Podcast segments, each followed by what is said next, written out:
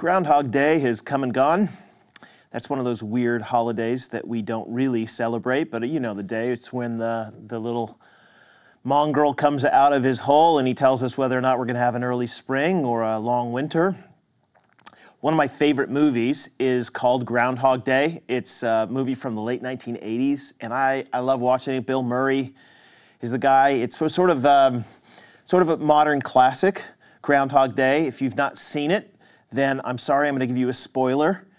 Uh, it is a story about a guy who gets stuck in Punxsutawney, Pennsylvania, and uh, he relives the same day over and over again, Groundhog Day.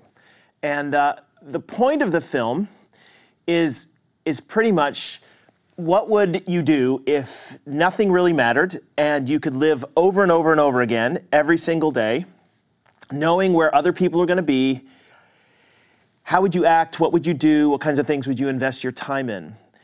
Uh, of course, in the movie, he starts doing whatever feels good to him. Uh, he realizes at one point that, wait, even if I die today, I'm going to wake up tomorrow in the bed and it's going to be the same day as it is today. So he just keeps doing things that he likes. He chases down all the pleasures in life, but ultimately it becomes tiresome for him. As you can imagine, it, it would lose its luster at some point. Um, when we see that movie, uh, although the point is, yeah, if you spend all of your time doing pleasurable activities, eventually they will lose their luster. We laugh at it, we think it's a wonderful film, but we really don't take the message too much to heart. And I know that because um, we don't think stuff is tiresome. We don't think that living every day for pleasure is, is something we should avoid or that would get boring after a while. Uh, I can see that when I walk through my neighborhood and I see all the new cars and the new updated houses, and uh, I see the toys that people have in their backyard covered with their their tarps, you know, that special car that they have, or the or the boat that they are looking forward to using when uh, July comes around. We think that the more stuff we have and the more pleasure we seek, the better our lives ultimately are going to be. But there is a question, and, and that is Does a life spent chasing fun, wealth, sex, parties, and houses deliver as advertised? Is Groundhog Day right? Will it get tiresome? Will it not have any meaning? The book of Ecclesiastes actually answers this question in particular. Ecclesiastes chapter 2, verses 1 to 11, really focuses in on that question. What about what about pleasure? Will it satisfy us the way we think it will satisfy us? Like we have everything that we could ever want, and we can pleasure ourselves in any way with, with uh, money and, uh, and, and sex and, uh, and houses and all the stuff. Would we be really happy? Well, Ecclesiastes, like I said, answers that question. Um, I have to stop for a second before we get into uh, this sermon. I just have to say, uh, the book of Ecclesiastes is uh, really interesting. It's one of those books that doesn't seem like it belongs in the Bible because it's so stark, it's so almost depressing at places. It's a realist's book, and it's basically about uh, a guy who I'll call him Kohelet because that's the Hebrew word for teacher. Kohelet is um, trying to make sense of the real world and our experience in it. Not the fake world, not the world that we think we want to have or we dream about, but the way things actually are. And so it begins with interesting words Ecclesiastes 1 2. Meaningless, meaningless, says the teacher, says Kohelet. Utterly meaningless. Everything is meaningless. It's uh, kind of unfortunate that that's the word that is chosen by, by the translators for that, for that word in Hebrew. It's, um, it's probably better translated futile or fleeting. When you say meaningless, it makes it sound like, oh, nothing in the world has any meaning at all. That's not actually the argument of the book. The argument is that nothing in the world is catchable in a way that it will make you happy if you get it. It's like chasing after the wind. If you go and you chase after the wind, you, you, you'll expect as you're chasing it that you'll get it. And when you reach out your hand to grab it, it will just slip through your fingers. And you can try and try and try to get it, but you you can't get it in a way that will make you truly happy, truly satisfied. It's always going to disappoint you. And that's really what's, what's meant by things are meaningless, things are futile, things dis- they will always disappoint your expectations. Like I said, some people have like a theological allergy to the book of Ecclesiastes because that sounds really negative. And it is on the face of it, but I think you'll find that if you hold to the teaching of this book, it will actually give you joy in this life in a way that you hadn't experienced before. But you can see how, how this language plays out in the book of Ecclesiastes. Ecclesiastes 5:10, whoever loves money never has enough. Whoever loves wealth is never satisfied with their income. This too is meaningless. It's, it's futile. In other words, we, we expect to eventually have enough money. That if you, if you get enough, you'll finally be happy. But Kohelet says, nah, you'll always want more. Ecclesiastes 8:14, there, there's something else that's meaningless, that's futile, that occurs on earth. The righteous who get what the wicked deserve, and the wicked who get what the righteous deserve. This too, I say, is meaningless. I mean, we expect that if you do good things and act righteously, that you will get righteous, you know, things given to you. What goes around comes around, we say. And yet, it seems like the righteous people seem to suffer while the wicked prosper. And they live long lives when the righteous person dies at 36 of some sign of some kind of cancer. And we think, what is, what is that about? Well, it's futile. It, it, it's an unfulfilled expectation. We go into life expecting certain things and we get let down so much. That's what Ecclesiastes is about. So, here's what I want to do today. I want to look at Ecclesiastes, Ecclesiastes chapter 2, verses 1 to 11, and I want to I want to look at it kind of in three steps. First, I want to ask the question: What what pleasures did Kohelet try? He's going to get specific here. What what pleasures did he, did he try to find satisfaction in? Second, what answers did Kohelet find? So, what's his summary after he tries all this stuff? What conclusion does he come to? And finally, what conclusion should we make from all of this that we, we see here? So, what pleasures did Kohelet try? What answers did Kohelet find? And then finally, what conclusion should we make? So, here's the first of those. What pleasures did Kohelet try? Verse 1 of Ecclesiastes chapter 2. Kohelet says, I, I, I said to myself, Come now, I will test you with pleasure to find out what is good.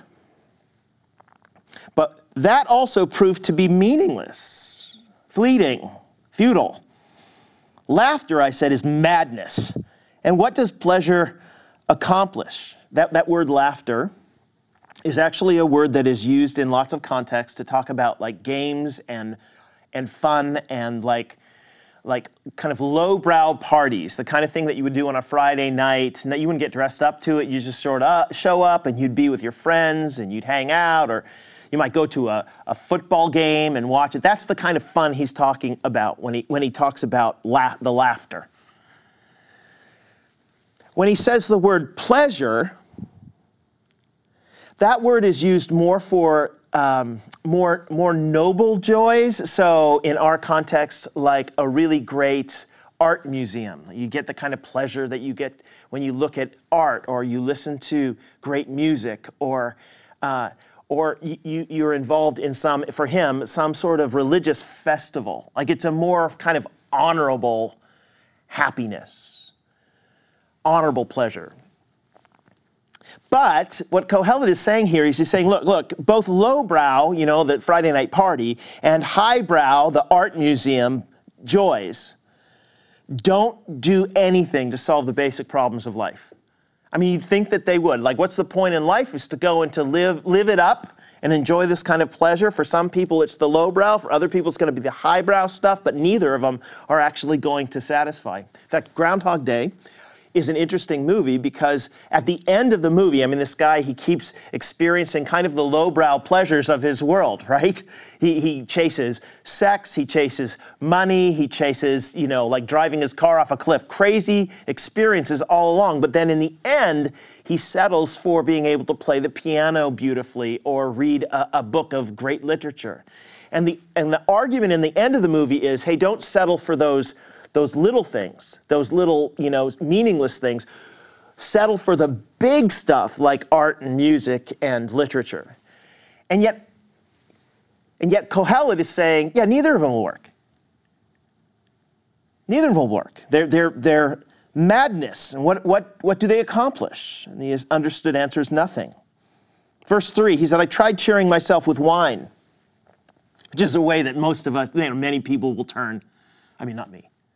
But many people will turn to wine when things aren't going well, when they realize that the pleasures of the parties and stuff don't. Maybe, it kind of, maybe I can inebriate a little bit of this, this life, the, real, the realization that I get let down in, in this life. Tried cheering myself with wine and embracing folly. Look, my mind was still guiding me with wisdom, which means, of course, look, I didn't, I'm not getting sauced here. I have my wits about me because this is a test, as he said in verse 1. Come now, I'll test you with pleasure. So I'm putting it to the test. I need my wits about me to be able to evaluate whether wine is actually going to help me out here. I wanted to see what was good for people to do under the heavens during the few days of their lives. So he, he tries to experiment with really fine alcohol and fine wine. And he says maybe that will alleviate the pain. Of course, it doesn't. So he moves on to some other stuff. He, he, he says in verse 4 I undertook great projects. I built houses for myself, and I planted vineyards. My son and I uh, have this weird habit that we will sit down from time to time while I have my computer kind of working on something on the couch. He'll sit next to me and he'll say, Let's look at houses. So we go to this, this um, website called Zillow, which is really popular in the US. I think it's started to be popular now here in Canada, where you can see all sorts of real estate all over the place.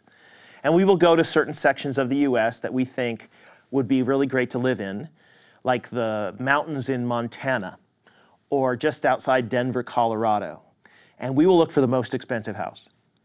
And man, there are some amazing homes that are for sale, like $20 million homes, or just outside of Los Angeles, $50 million homes, and they, you can see the pictures inside of it. They are unbelievable. They're gorgeous. My, my wife and, and I sometimes will watch those home renovation shows or the the hey we're building this house with this this special couple this you know the, the couple whose show it is and they will walk through the process of building the different houses. I remember that uh, on one episode one of the the, the the, the wife who is kind of leading up the the house um, building was walking through the house and she catch oh let me come she was taking the camera oh let me come and show you my, my dream kitchen okay? She had a dream kitchen. Oh, let me show you my, my dream bedroom. And here's my dream bedroom closet. And then she walked down a hallway and said, Oh, this is my dream hallway. Which, of course, I thought was really? Like you have a dream hallway? People have dream hallways? Like you're in your bed at night and you're thinking, Oh, if Lord, if I could only have this hallway, then I would be truly happy. But you know, you've been to those houses. Maybe, maybe you own one. Maybe you, you visited something like a, a, a vineyard in the Okanagan, and you're standing there and you're saying, This house is so amazing. It overlooks the Okanagan Valley, and it's there's uh, wine or sorry, um, vineyards everywhere around it. And you think, can you imagine what it would be like to live here? You imagine what it'd be like to have the twenty million dollar house, to have your dream hallway. Well, Kohelet's saying, I had it. I built it. Did it satisfy? Eh, not really. Verse 5 I, I made gardens and parks and planted all kinds of fruit trees in them. I made reservoirs to water groves of flourishing trees. Gardens uh, were like a kingly thing. The way it worked in the ancient world is if you were a really important king, you would build a really great garden so that people would come and visit your garden and they would see how magnificent you were. You can go back in history and read about the gardens Nero built or uh, the Hanging Gardens of Babylon. In fact, I have a, a, a picture here that is kind of a, an artist's rendition of the Hanging Gardens of Babylon. Um, this was, was uh, made by the king of Babylon, and it, it was one of the seven wonders of the ancient world. And yeah, I mean, you and I think now, oh, gardens, but think about it. Think about the, the massive properties, kind of the Downton Abbey property and, and stuff. That's what, that's what he's saying. I, I, I landscaped these colossal gardens, the Butchart Gardens of my day. And they were beautiful and, and magnificent. In fact, the language here, if you look really closely, is um, very Garden of Eden in fact, you, you kind of see it. I, I, I planted, I was a garden, and I planted all kinds of fruit trees in them. That's the same language that's used in the Garden of Eden. And so, in some ways, Kohelet is saying, listen, I tried to recreate paradise. The way that God created that first garden for people to flourish, I created my own Eden near my massive house with all the vineyards. And I watered it with technological marvels like aqueducts that come from these reservoirs I made. Unparalleled in its beauty and scope. Did it satisfy? Eh. Verse 7 I, I bought male and female slaves and had other slaves who were born in my house. I also owned more herds and flocks than anyone in Jerusalem before me. I amassed silver and gold for myself, and the treasure of kings and provinces. Um, the ability to buy a slave in those days meant you were quite, quite wealthy. In fact, people got into slavery because they ran out of money and they needed to sell themselves into slavery.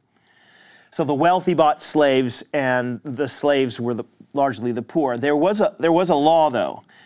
In, if you were a Hebrew slave, every seven years you would gain your freedom just by, just by working that, that, those years. And so if you bought a slave seven years later, that, that would be over. But all the children who were born while they were in your house, while, while those slaves, you know, the children born to the slaves, actually were your property if you were the slave owner. And so, what Kohelet's saying here is, I had so many slaves that they were even having children, and they were my permanent slaves. And I could buy men and women. I could do. I had so much money. I had herds and flocks, which, of course, in that day were the tools of business, right? That's how you made your money with, with herds and flocks. So, the more you had, the richer you were.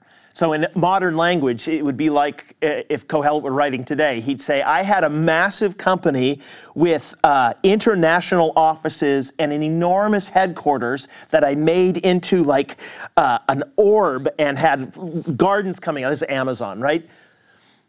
I owned Amazon. I owned Microsoft. So the wealth that he's talking about here is, is Elon Musk wealth. It's Bill Gates wealth. It's Jeff Bezos wealth.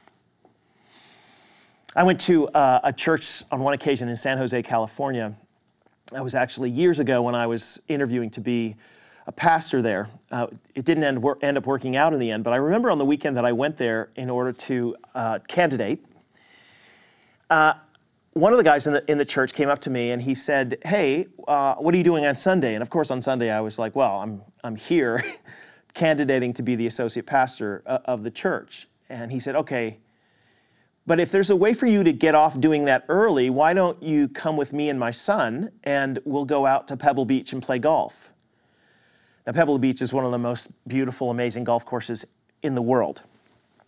And so I was a little bit stunned. I said, Well, I can't afford Pebble Beach. He said, No, no, no, no, I'll, t- I'll take care of it. Now, I asked a little bit later to someone else, uh, so what does that mean? Like, how can he take care of it? Well, apparently, this guy was worth $2 billion. He had just sold his company for $2 billion, uh, built this massive house on the side of the hill, and uh, he had a membership at, at Pebble Beach and he played there a couple times a week. Now, San Jose is a ways away from Pebble Beach in San Francisco. And I was like, oh, that's a long drive. He said, no, no, he's got a helicopter that takes him there. So I was like, okay, wait, I'm going to be able to fly in a helicopter out to Pebble Beach. And I asked the guy, well, I don't have any clubs with me. And he said, no, no, I'll, I'll get you some. What kinds do you like? I said, well, I don't know. I would have to see the ones that rent. No, no, I'll just get them at the store. He's going to buy me clubs so I can play golf at Pebble Beach. Unfortunately, I had to stay and try to try to get the job, which in the end I didn't take. So it's one of those great regrets in my life that I didn't take the helicopter to Pebble Beach and get my new, get new golf clubs. But this is the kind of wealth we're talking about. When when Kohelet's talking, listen, you just think about the richest people who have all the stuff, who can fly and play golf whenever they want. That's what I had. Did it satisfy? Eh. I acquired male and female singers, he says, and a harem as well, the delights of a man's heart. I became greater by far than anyone in Jerusalem before me. And all this, my wisdom stayed with me. My wisdom staying with me, meaning that I, I, I evaluated all of it. Again, this was a test.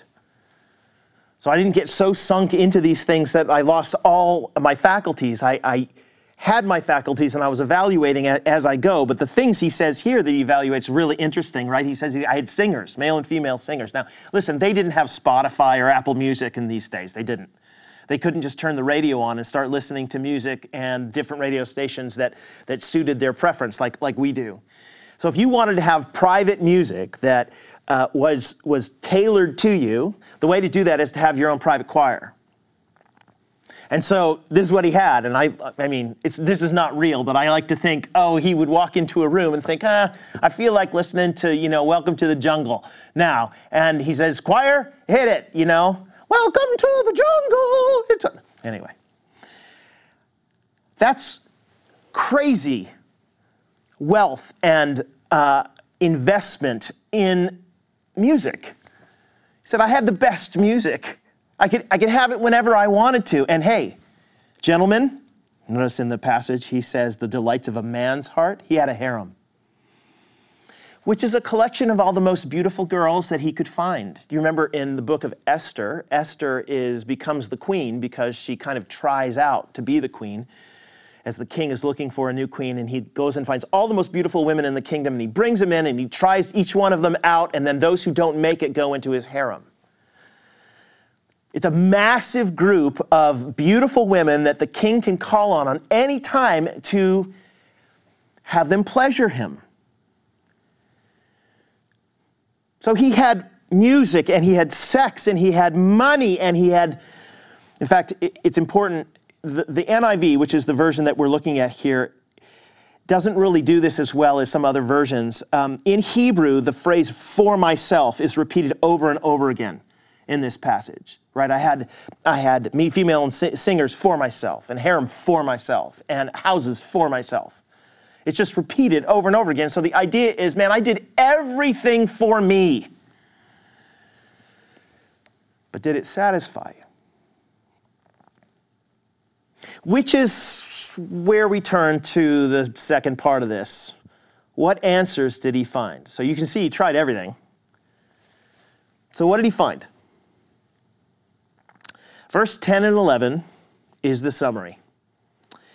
I denied myself nothing my eyes desired. I refused my heart no pleasure. My heart took delight in all my labor, like I liked my work.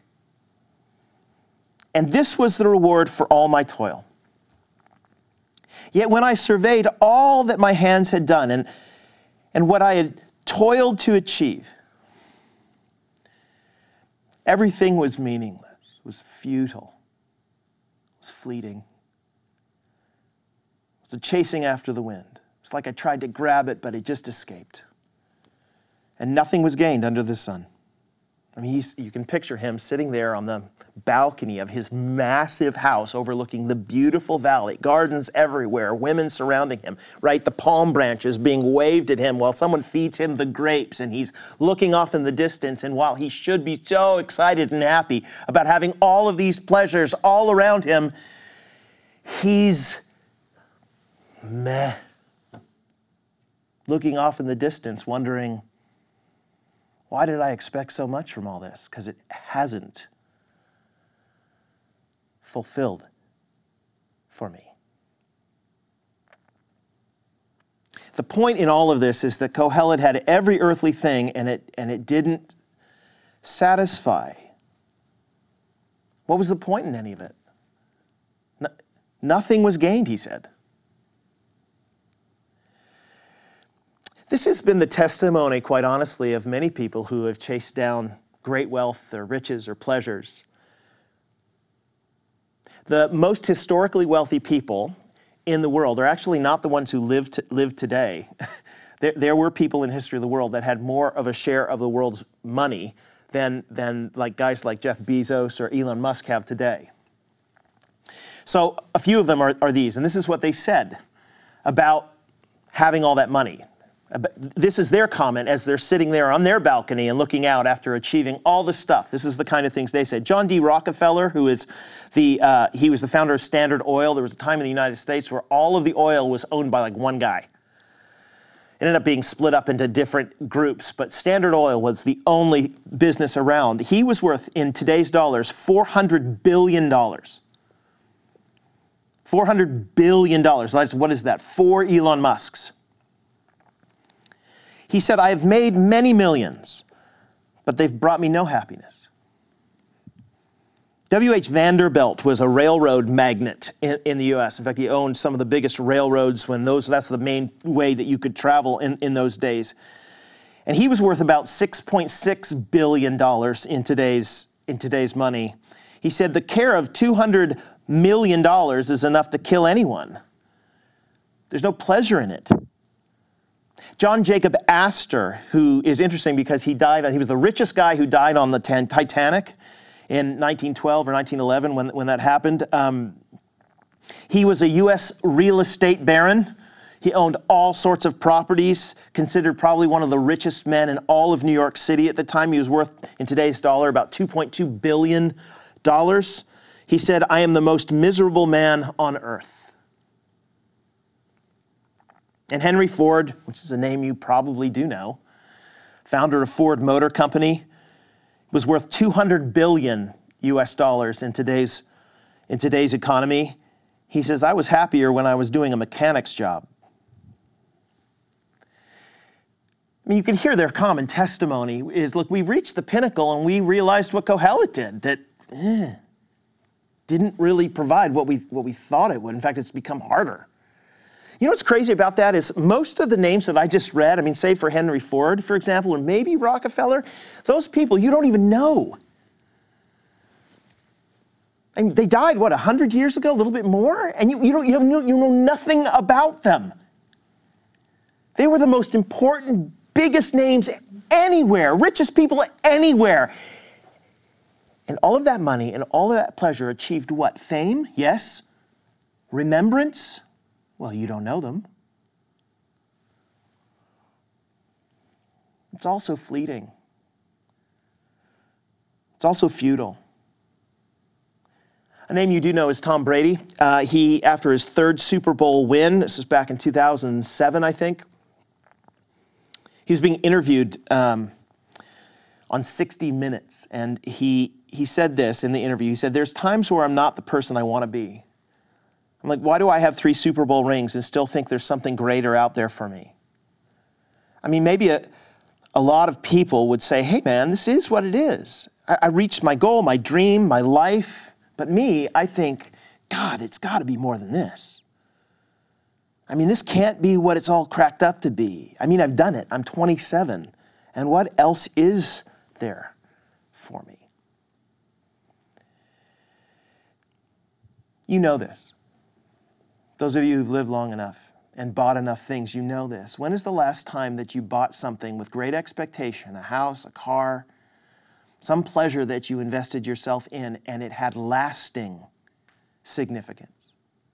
I'm not, I'm not saying did it make you happy for a week or two weeks or even a year. I'm saying when's the last time you bought something that made you as happy as you expected it to make you for the long haul? Never. because it's also futile, so fleeting. But, you know, we, we still don't really believe Kohelet. We say, okay, what did you find? You found that this all this stuff didn't provide the satisfaction. Your expectations went unfulfilled. We, but we still think to ourselves, no, I'm willing to continue to try this, you know? Like our dreams are filled with all of this stuff. We think rather that whoever says money can't buy happiness doesn't know where to shop. That we certainly can find it in one spot or another.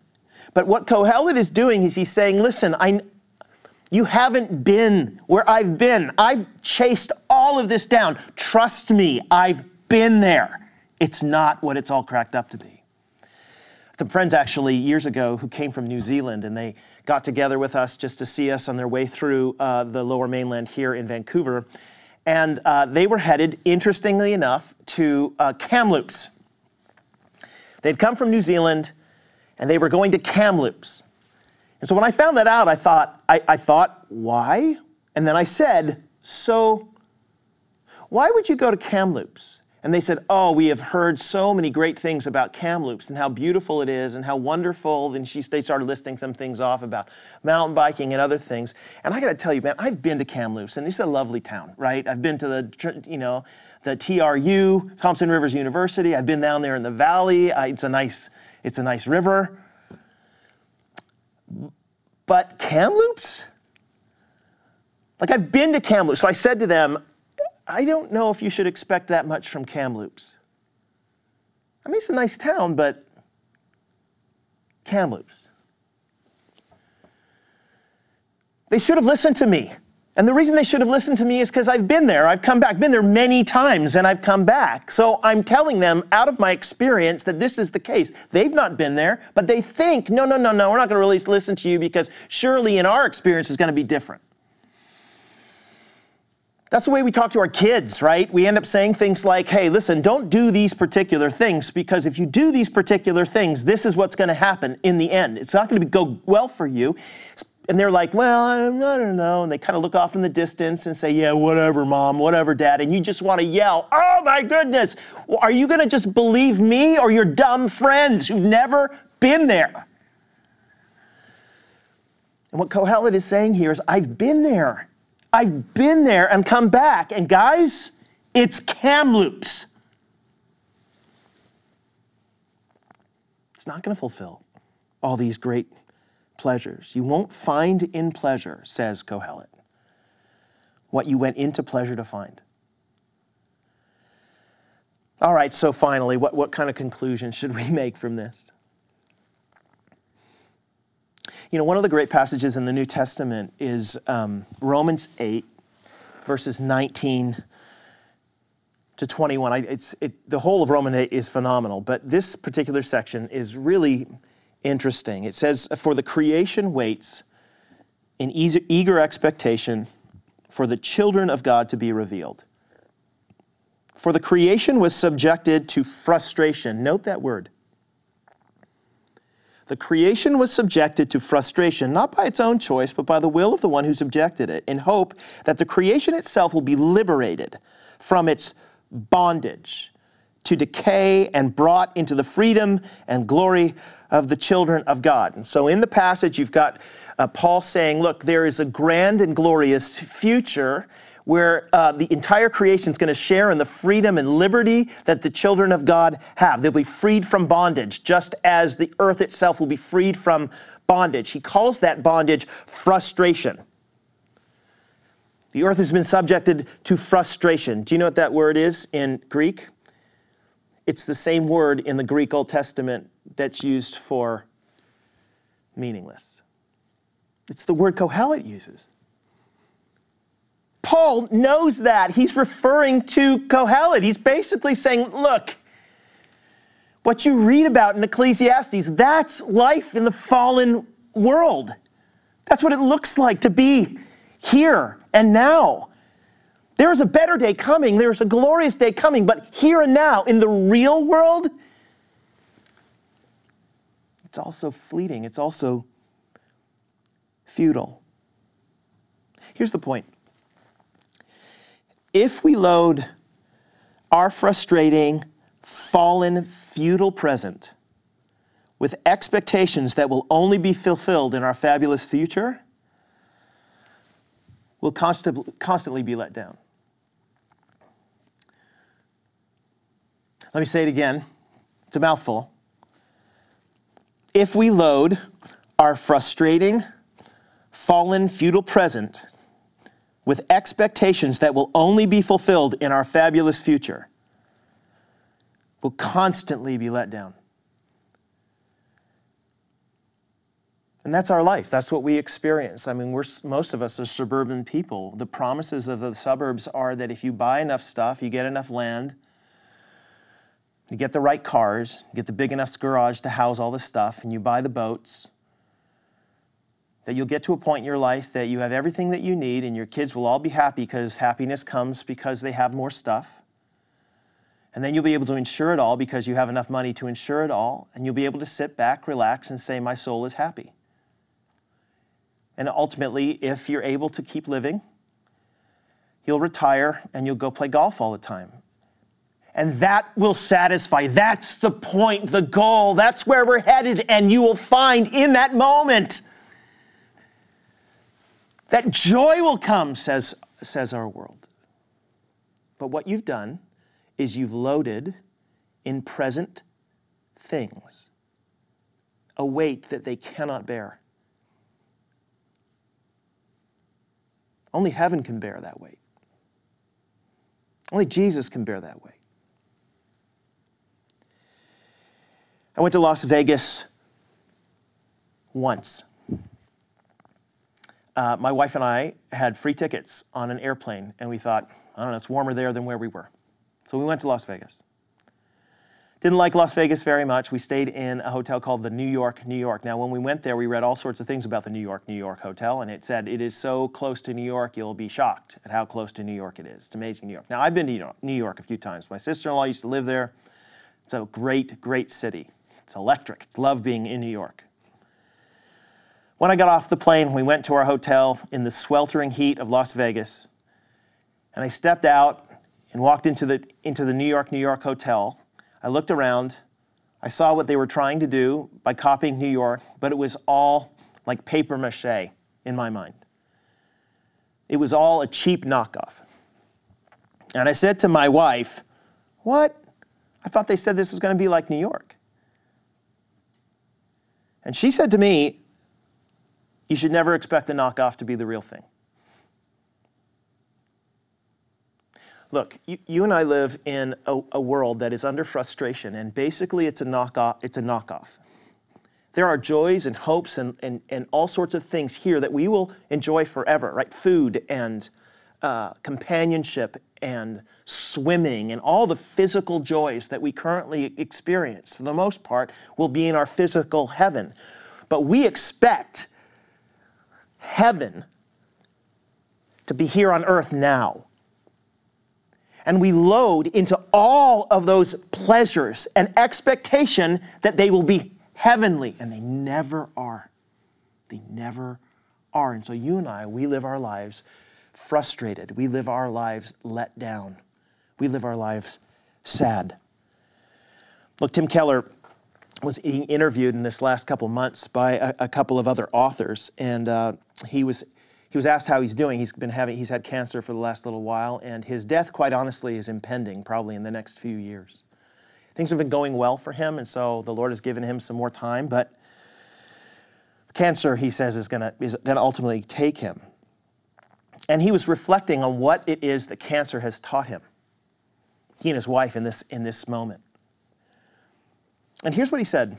He said, um, I've learned that we really try to turn this world into heaven. We're trying to make a heaven out of the earth, and as a result of that, we're always unhappy. What happened with my cancer is that we've realized that you can't make heaven out of this earth because it's going to be taken away from us. I mean, all this stuff is going to be taken away from you. It's all so fleeting. You grasp it and chased after that wind, but then it slips through your fingers, and you're left like Kohelet, sitting there thinking, meh,